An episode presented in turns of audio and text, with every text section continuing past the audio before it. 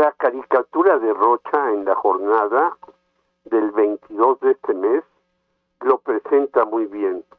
Una flecha de Claudio en el corazón de Santiago Krill, perdedor siempre en sus aventuras electorales, lo dejó fuera y ahora Xochitl Galvez, adelante, tendrá que derribar a Paredes Beatriz en la contienda actual del frente opositor.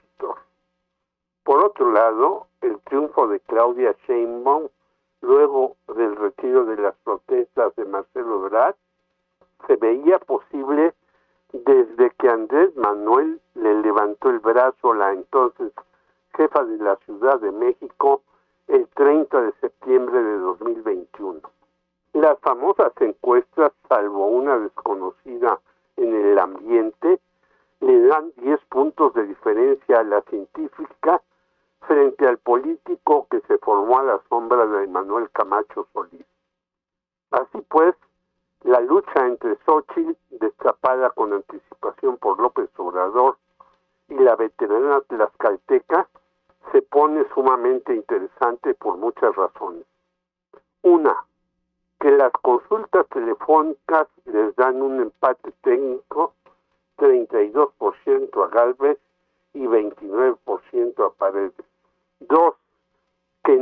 Obstante la sonrisa de Marco Cortés, en el PAN muchos no están de acuerdo con una señora que no está afiliada a la organización, fue al decir de ella trotskista, votó a favor del aborto y que como empresaria, si bien ha sido exitosa con su familia, no ha creado nada relevante para la historia del país, excepto edificios para empresarios.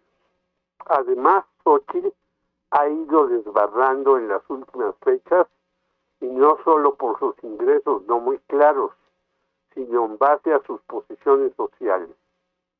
Se lanzó contra las micheladas ya que veía un peligro de que allí se anidaran los narcos.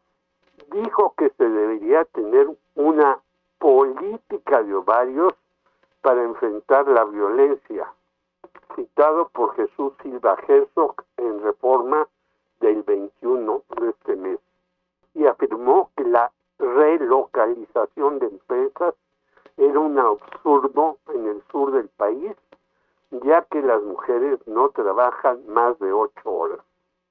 Esto último la dispara con su compañero de afanes, Gabriel Cuadri, que insistió en que si el sur mexicano desaparecía, seríamos un país de primer mundo.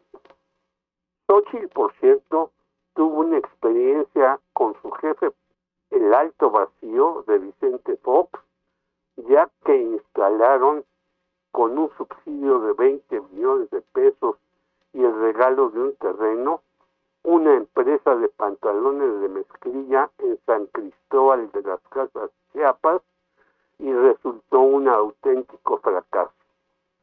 Es que el señor Kamel Nasif, pederasta en fuga y amigo de Jan Zucalcuri y compadre de Mario Marín, ambos en la cárcel por abuso infantil y violaciones al derecho de Lidia Cacho, fue el beneficiario de esa compañía en Chiapas.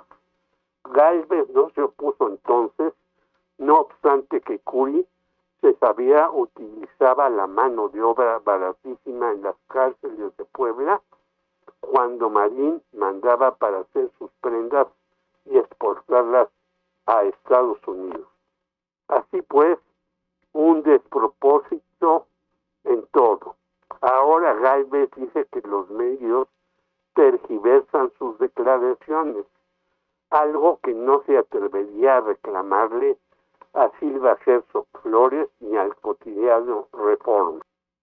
Y si en esta última etapa le gana la experimentada Beatriz Xochitl, ¿qué hará Claudio X con la señora X? Jorge Meléndez, Radio Educación.